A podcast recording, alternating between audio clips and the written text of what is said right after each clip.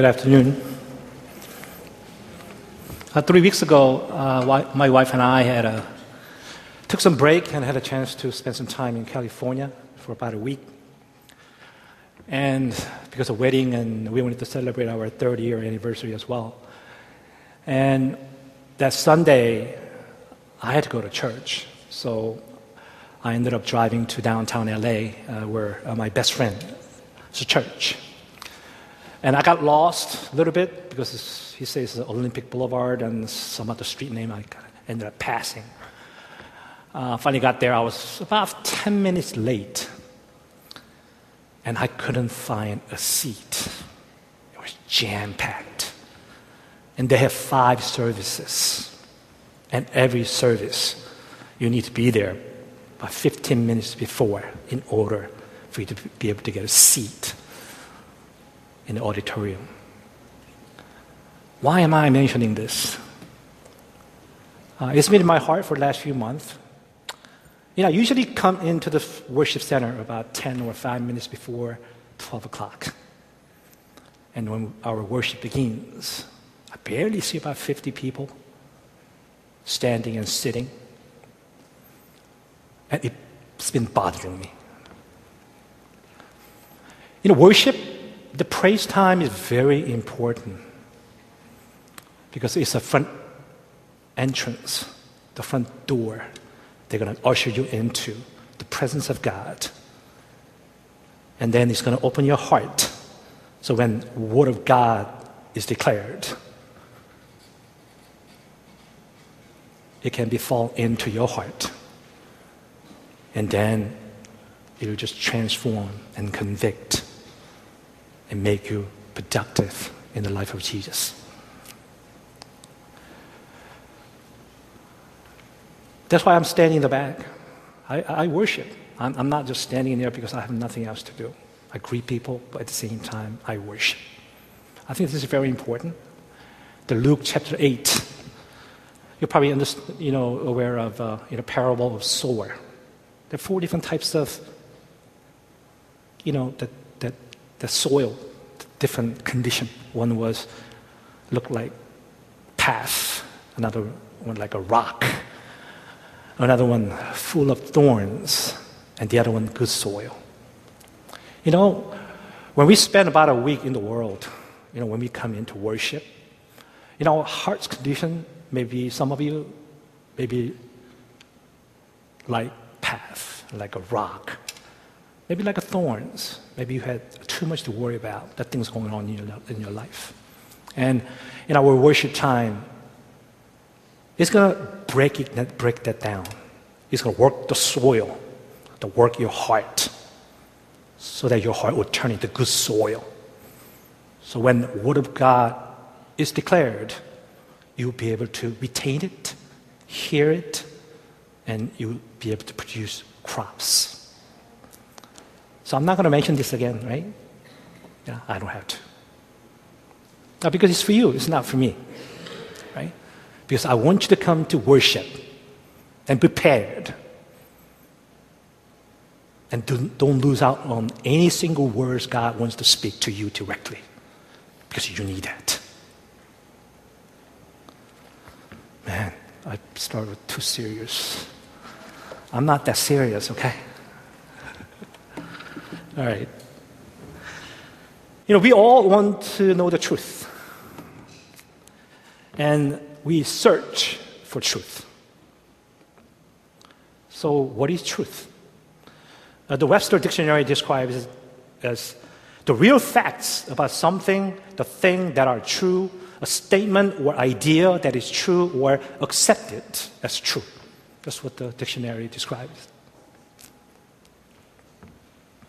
But you know, the truth is not just a fact or concept. According to the Bible, the truth is a capital P, person. You know, Jesus did not say, I will teach you the truth. In John fourteen, the Thomas asked Jesus, Lord, we don't know where you're going, so how can we know the way? And I mean, he was looking for truth. And this is what Jesus answered. I'm the way and the truth and life. Jesus, he, he's the truth. And Jesus is a capital P person.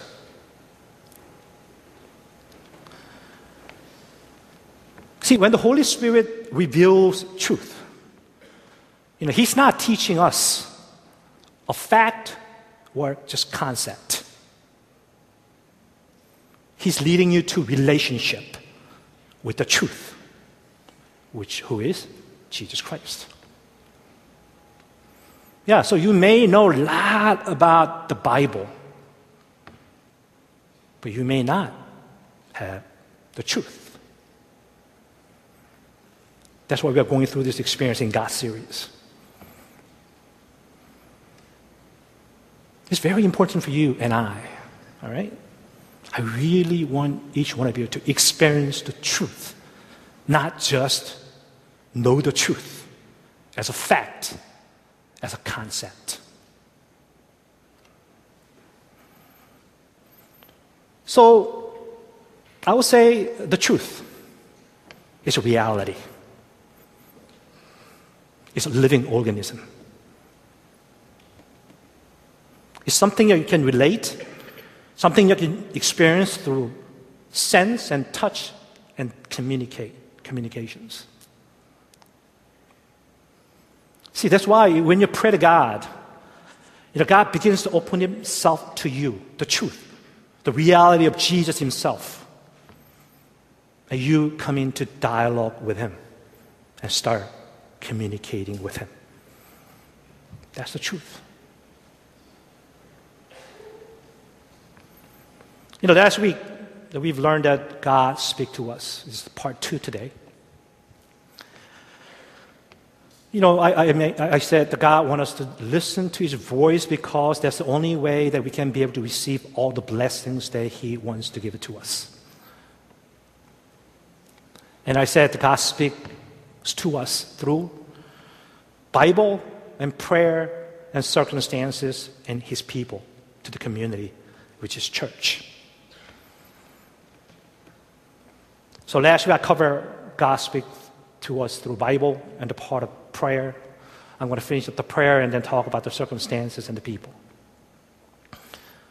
Let's, let's read uh, today's passage. The First King, chapter nineteen. Yeah, I'm going to read uh, one through eighteen. That only gives you a couple of you know, verses, but I'm going to read uh, one through eighteen. This very familiar story that you are aware of. Uh, And after Elijah uh, experienced amazing victory over Baal, the Baal prophets, four hundred fifty of them. I mean, God showed up, and then and he was just he killed off all these Baal prophets. But that's not that wasn't the end of the story. So, chapter nineteen, verse one. Now, Ahab told Jezebel that everything Elijah had done and how he killed all the prophets with the sword. So Jezebel, Jezebel sent a messenger to Elijah to say, may the gods deal with me, be it ever so severely, if by this time tomorrow I do not make your life like that of one of them. Elijah was afraid and ran for his life. Men, listen carefully. Women, they are dangerous. Just be careful. You know, I'm just kidding, okay? When he came to Beersheba in Judah, he left his servant there.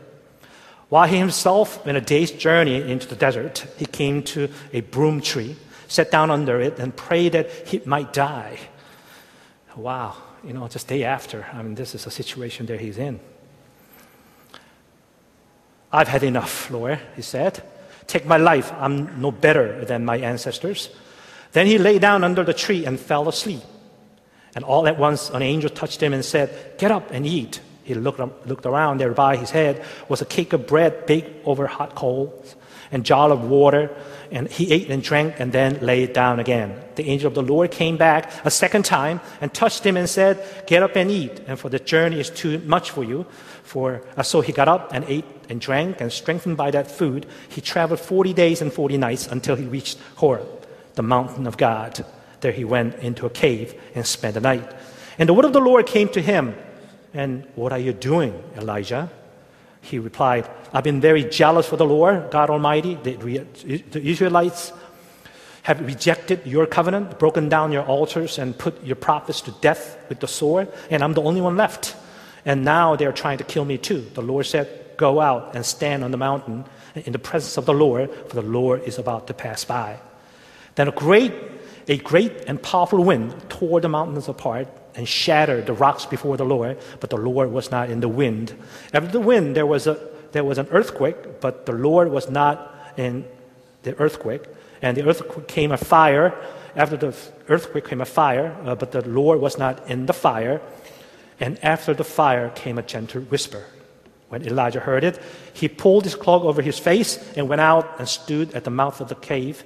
And then a voice said to him, what are you doing here, Elijah?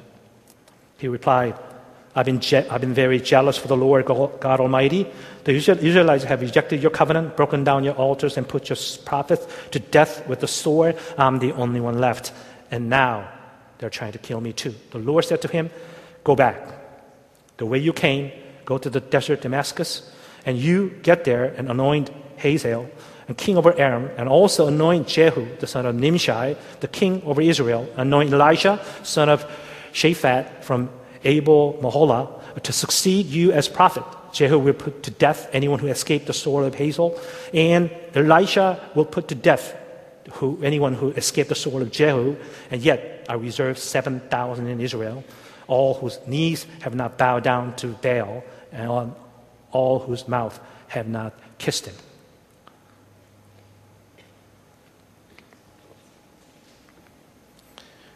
If you see the outline, number one says, what should you expect when you pray? You know what? God may give you something other than what you may have asked. God does that all the time. Obviously, you're going to be very disappointed, you know, when you get a different answer. That's not the answer I was looking for when I, when, when I was praying. Uh, And if that was something you really wanted, you might even become very frustrated, even get angry.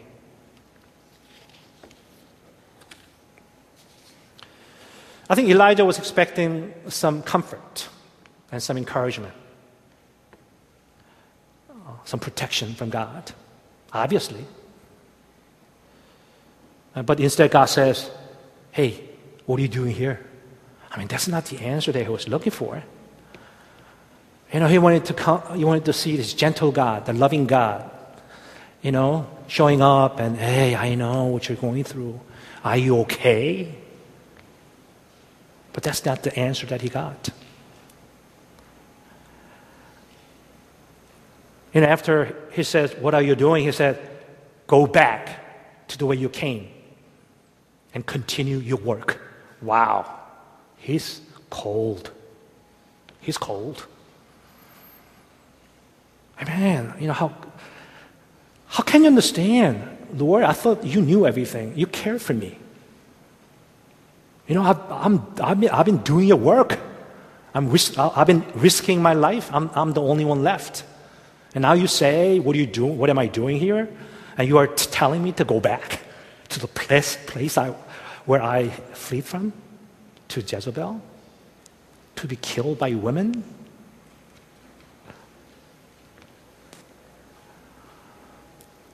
But God knew what he was doing. It may not be an answer that you want, that you wanted, that you were looking for, but God knows the best. That's where your faith has to kick in, all right? It has to kick in. See, God always has far more to give you than you can ever ask. And he knows what he's doing.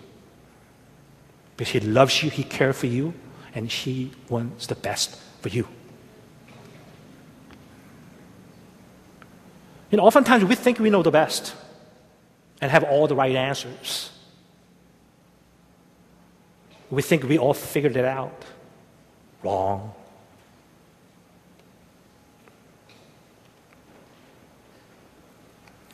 See, when that happens, you know, when you end up getting different answers other than what you were looking for, you need to go to God and ask for clarification. If, you, if you've been working and praying in one direction and you see God working in a different direction, then you need to go to God and ask. That's exactly what Elijah did. He walked forty days and forty nights. And he went to Mount Horeb, the mountain of God. Do you have Mountain Horeb in your life? Jesus had. Jesus had Mount of Olives. He always went there. Whenever he had difficulties, hardships, doubts, that's where he went. Do you have one?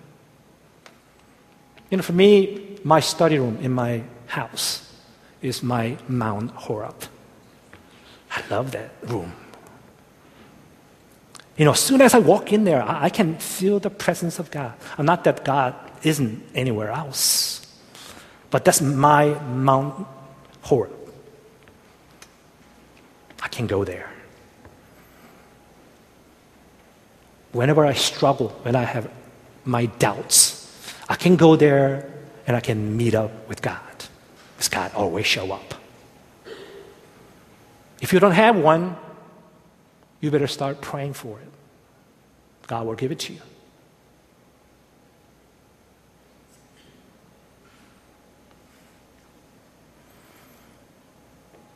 You know, when Elijah went to Mount Horeb, God showed up without exception. And God gave him specific instructions. Hey, you're in the wrong place. You're going to turn around. You go back. You think that you're the only one? Look, I reserved seven thousand.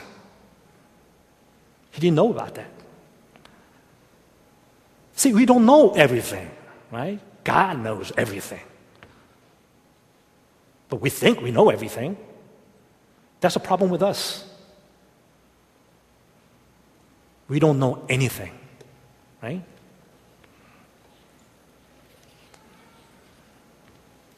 And then you have to decide whether you're going to do what you want or you're going to listen to God. And even though you don't like it, you're simply going to listen and obey. That's a simple decision that you have to make. That's up to you. No one can tell you what to do. And you know what's going to be the outcome based on that decision that you're going to be making. You know, we face that decision every single day. We do. You know, we make a decision on our own. This is my way. That's the way we want to live our life. But God is speaking to us. Even if you don't understand, and if you don't, if you, even if what you got is not what you wanted, and God says, can you listen to me and see what happens? You got to give God a chance, but we don't. And we blame God, right? Because God knows what's going to happen if you decide to keep your own way and stick with it.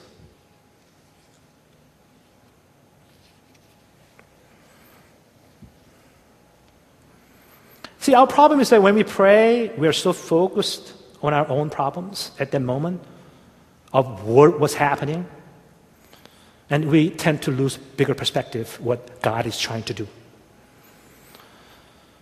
Elijah was totally lost. He was consumed by this threat by a woman that he she's gonna and she had power to kill him. There was no question about that. Right? It, it wasn't an empty word, right? It was real, the real situations. But God said, stop. You need to stop looking at your current situation, and you got to listen to me.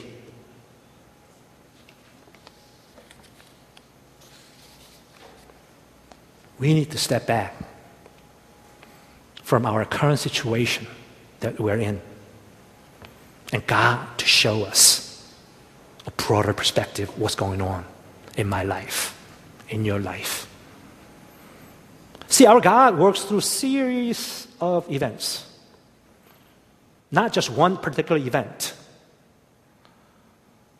But we focus on one event in life, and then we just lose sight of it.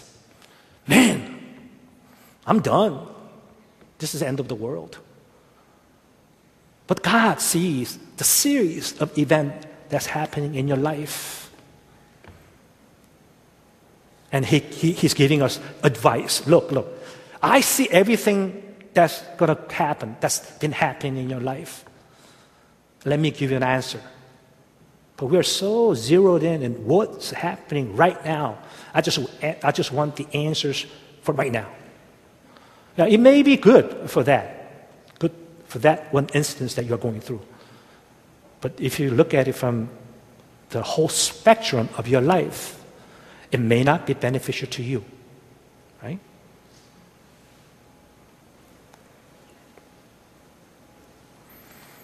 You know, sometimes God remains silent for a reason, right?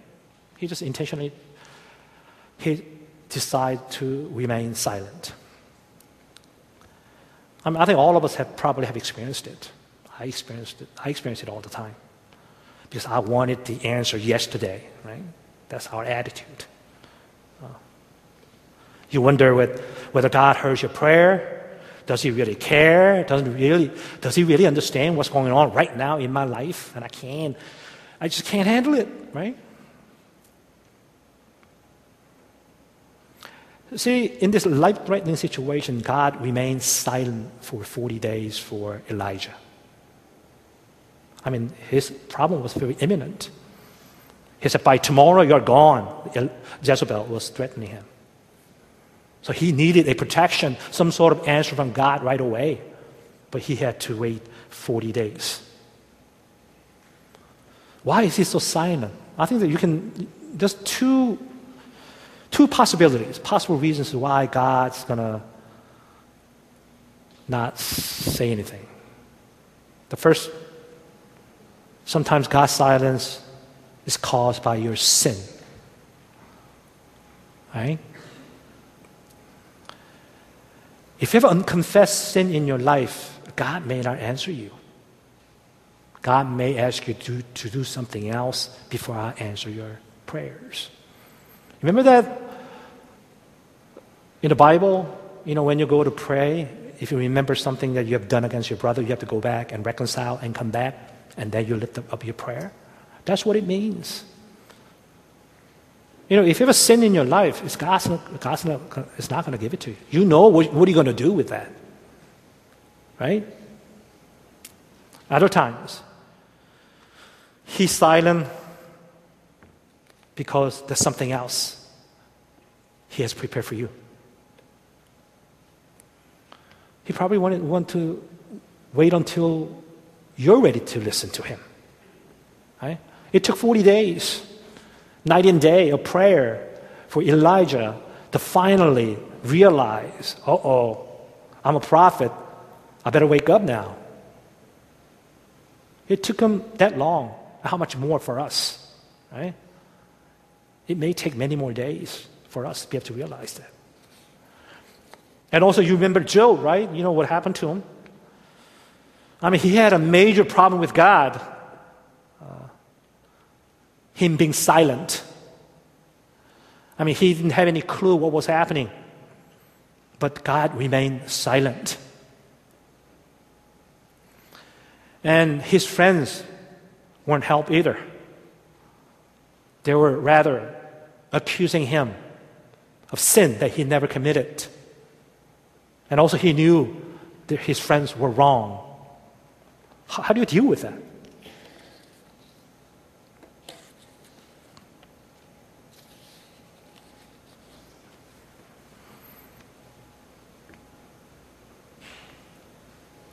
But we can find the reasons in chapter forty-two.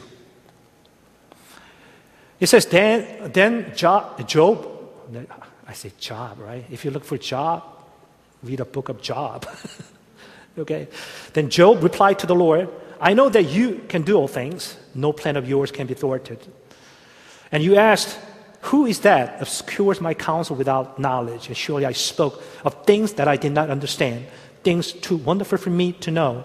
This is Job saying, you said, listen now, and I will speak, and I will question you, and you, uh, you, you shall answer me. My ears had heard of you, but now my eyes have seen you. Therefore, I despise myself, I repent in dust and ashes.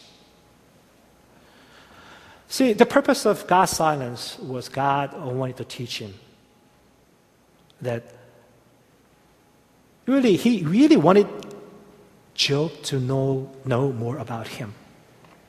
You really don't know me, all right? You think you know me, but you don't know. So, so God allowed these tragic things to happen in his life for him to come to senses, to humble himself before the Lord. Oh, I didn't, I didn't know about you. That's, that's exactly the confession that he's making. You know, my ears had heard of you, meaning that this concept, ideas, and facts, that's what he had. But now I have seen you eye to eye. Finally, he met the truth.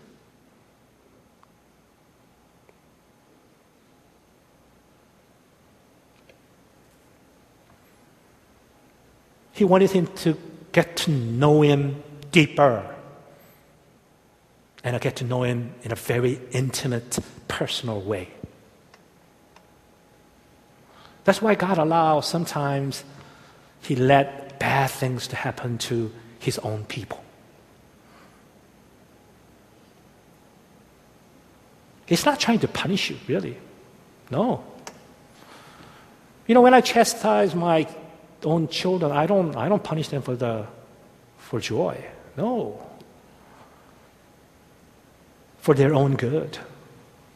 How much more? You know, I'm a sinful dad like me.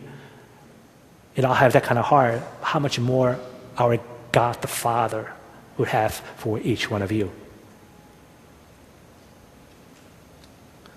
See, Job needed those times of self-examination and soul-searching in order to experience what God has prepared for him to. Right? That's what God does. You probably understand, know about the death of Lazarus too, you know. You know, when he was sick, he was about to, about to die, he sent the message, and Jesus just took his time, and then he ended up coming to the town of Lazarus. After four days, he was dead.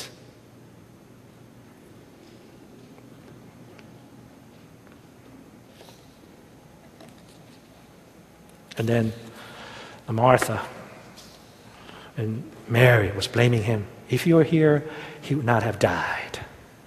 But you know he had a bigger purpose. He intentionally stayed away because he, he, he wanted to show amazing revelation which they have never seen in their life. This dead person walking out of his own grave. Can you imagine that? There's a movie called Walking Dead. Is that what it is? That's not the same, okay? That's not the same. I'm not encouraging you guys to go to see the movie. See, God wanted to give Martha and Mary a deeper understanding of who God is. How amazing, how powerful, how incredible He is.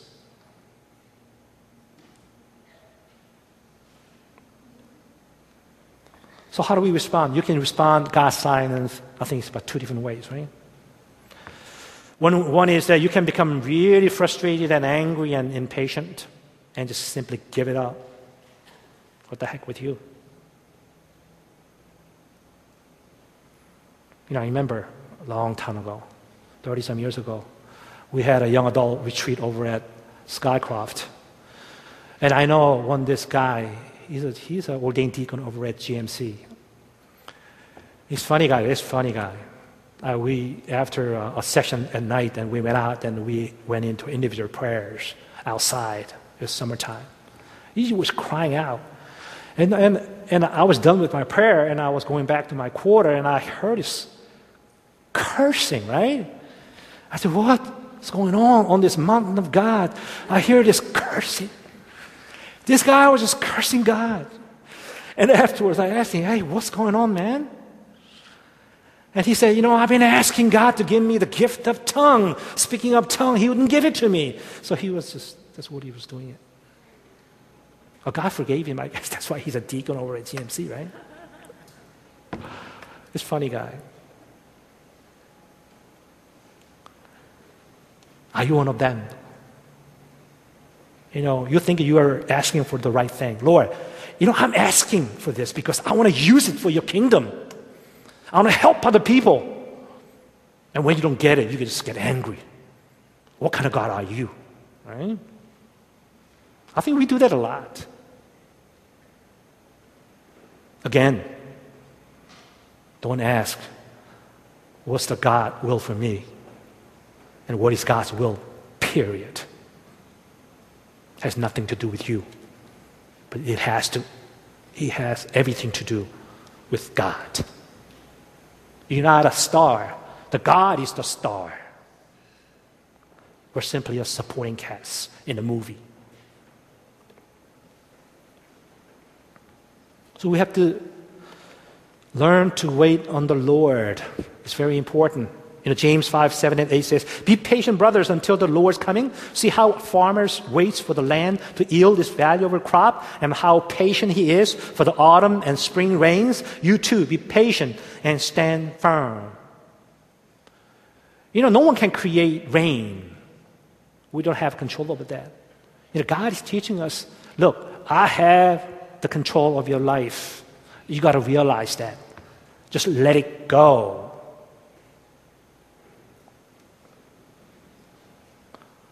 He wants to strip off your self-reliance.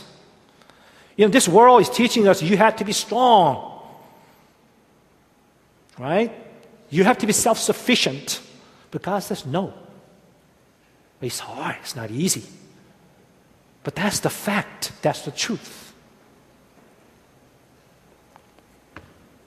Also, God wants to increase your confidence and faith through that. You know, when you rely on the Lord, when you give up your dreams and your own whatever they, that you've been wanting, and then when God shows up and do incredible things, that will just uh, increase your faith and conf- confidence in the Lord by leaps and bounds. You have to experience it. Unless you experience it, you're never going to know. Okay, that was my first... Okay, second, so I'm done with how God speaks to us through prayer. Rest of it is going to flow really fast, okay? Don't worry about it. We got a communion as well, so I got to finish a little early. The second is God speaks through circumstances. You know, God always uses our circumstances and situations to reveal what He's about to do in our life. You know, things are happening in your life. It's not just happening by accident. You know, in the kingdom of God, there's no such word as an accident.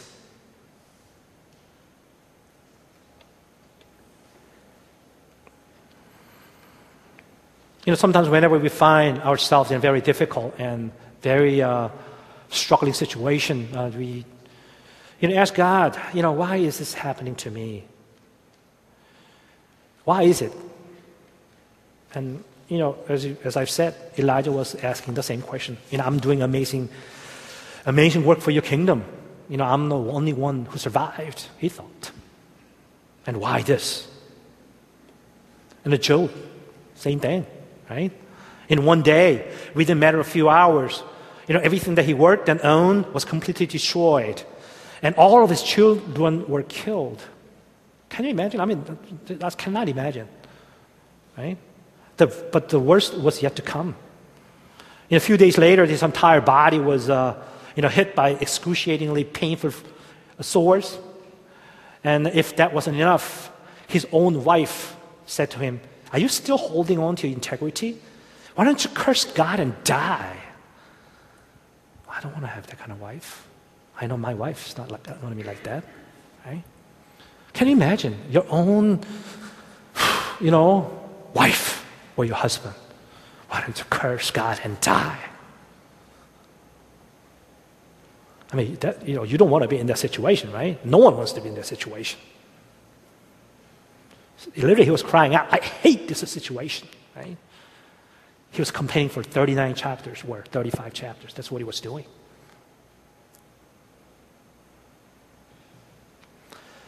Yeah, I mean, definitely. I mean, you know, I'm not saying it lightly.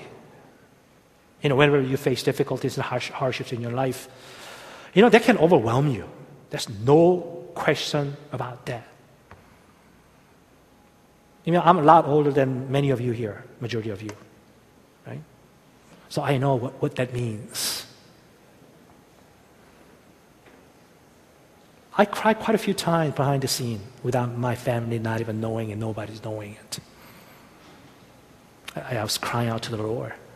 You know, I'm doing all this for you. You know, why are you letting this happening in my life?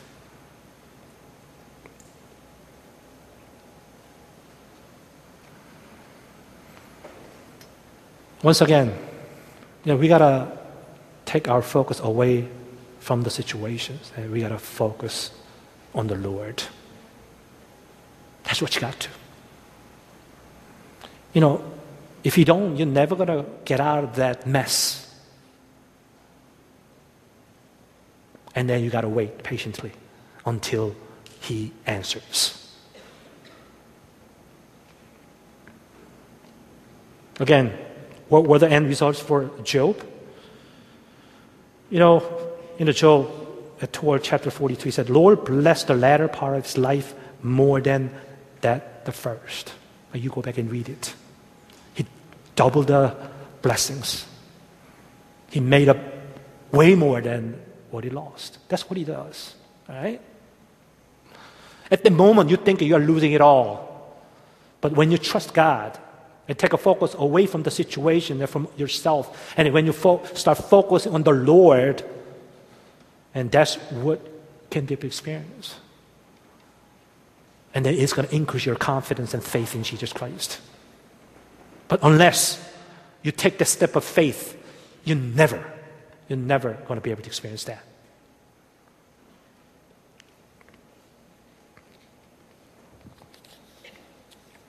Last one. Last but not least. But God also speaks to us through his people as a community. I think many, uh, you know, one problem that many churches face today uh, is the believers have lost their sense of community. That's very individualistic nowadays. That's the whole world is. I mean, basically. You know, many Christians think their walk with God is independent of anyone else. Your walk has nothing to do with me. My walk has nothing to do with you. There's no sense of community, right? I can jump ship anytime. I can cut you out. I cut myself out when, when, when things are not in the place that I want to be.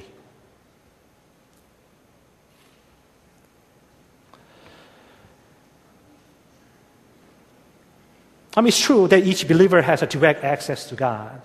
There's no question about that. But however, you know, God always intended for his church to function as a body, as a community, not as individual parts.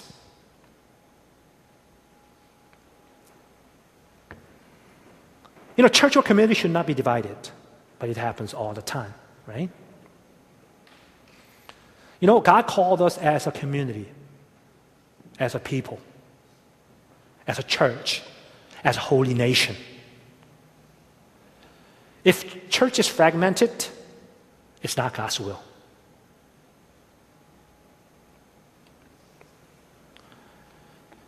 You know, apart from the body, you cannot fully know God's will for relating to God's people. You'll never know. You know, without your eye, you would, your hand, I mean, your, hand, your feet would, or hand would never know where to go or what, what to pick up. And without ear, you know, your body would not know how to respond either. You know, every part is so important. Without foot, where are you going to go? You have to crawl. Without your mouth, how are you going to eat?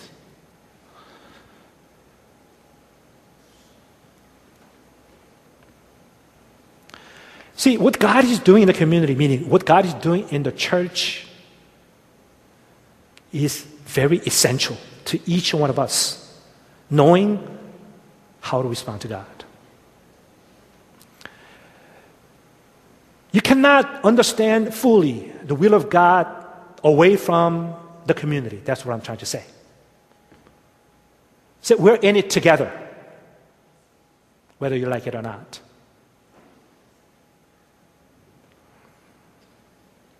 You know, God made us mutually interdependent. You know, I've been attending N C F C since uh, December nineteen ninety-one. You, so you figured that out, right? twenty-three years is coming up.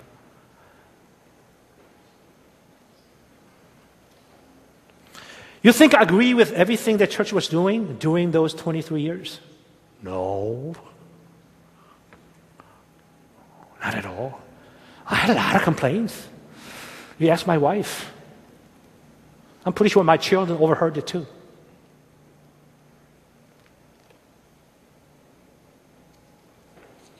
You know, you know what I did? My attitude was, if that's what God is doing and allowing it to happen in the church, and people still still getting blessed, I'm going to accept it. I'm going to forward. Fully support that. I mean, that's how I served. All right? And that should be our attitude. Because you got to understand, you don't know everything. I don't know everything. You know, what happened last year at our church? I don't know. I would never know until we go to heaven. But this is the church of God. And God can do whatever He wants to do. And I'm not going to question it.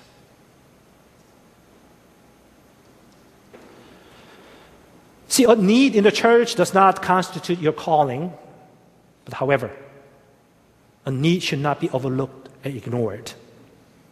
Because God uses various needs in the church to answer your calling for His work. He works in that fashion all the time. Now, you, you may say, hey, oh, God, you don't know about my church. My church messed up. And I can't work with them. No way. You don't know them. I'm warning you. Be careful. We have a freedom of speech in this world. Be careful what you say. God hears it. And you're going to be accountable. You don't have to accountable be you, you don't have to be accountable to me. That's what I'm that's not what I'm trying to say. You're going to be accountable to God. So be careful what you say. You know, when you say something like that, you're basically you're saying, you know, not even God can work through these kind of people in this church. God is not powerful enough. You're actually judging God, right? I mean, that's, that's what you're doing when you say something like that. You're limiting God's power. You're limiting God's grace. You're playing God, and I don't want to do it. Now understand what I said last year when stuff happened at N C F C? God spoke to me clearly. Focus on me. Don't take side. Because it's not about human. Because it's about God.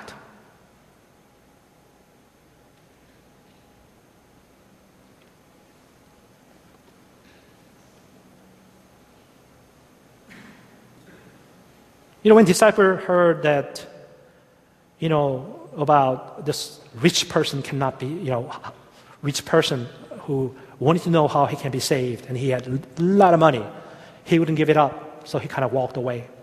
And he said, then who can be saved? Right?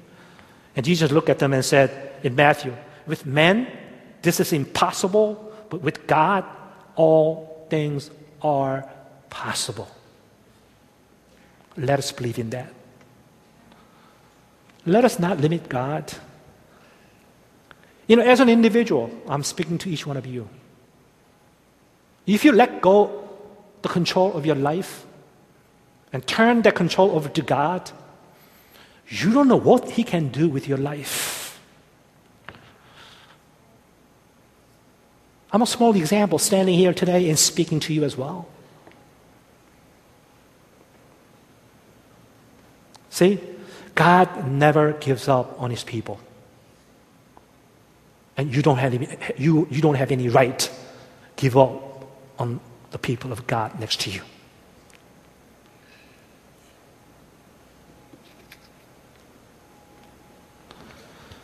Yeah, I want to invite you guys to uh, communion. I, or the ushers, come on out. You know, God called us, I said, as a community. Uh,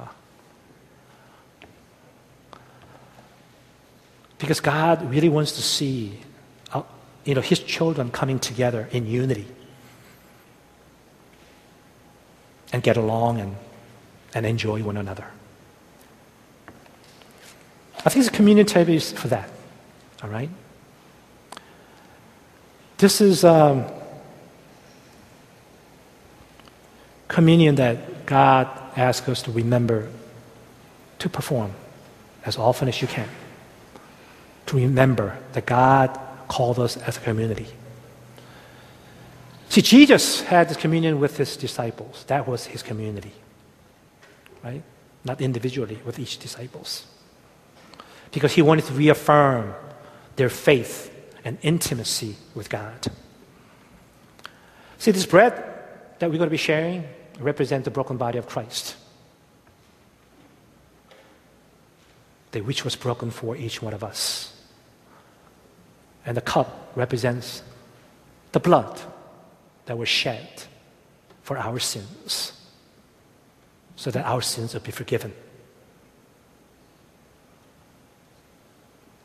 That's an affirmation again. His faithful, his faithfulness toward us and His intimacy toward us. So as we give out our uh, elements, I want you to remember that, right? So we're going to give out the bread first.